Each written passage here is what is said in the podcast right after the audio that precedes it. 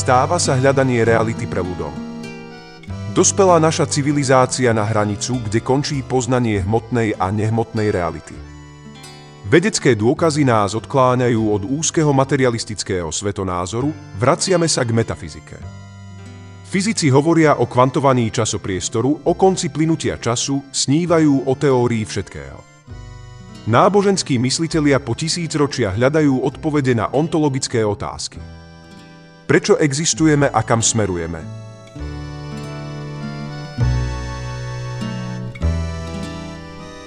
Veci a teológovia napriek všetkým slabostiam kladú principiálnu otázku. A to, kto rozhodol o limitoch poznania? Je realita nepoznateľná a má taká zostať. Svet kvant ukazuje, že všetko závisí od spôsobu, akým prírodu skúmame. Entity, ktoré ju tvoria, môžu byť vlnou aj časticou. Teológovia nás presviečajú, že svet je v podstate duchovný a jedine vierou uchopiteľný. Homo sapiens sa ale logiky racionálneho uvažovania nevzdáva. Veda sa totiž nepoznaného nikdy nebojí. Takto začína článok Realita očami vedy a teológie od vedca a diplomata Štefana Markuša k jeho knihe Cesty k realite.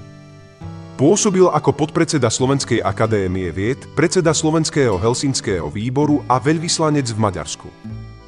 Bol tiež v širšom týme konštruktérov lietadla Concorde na Southampton University. Odkaz na celý text nájdete v priloženom linku tohto podcastu.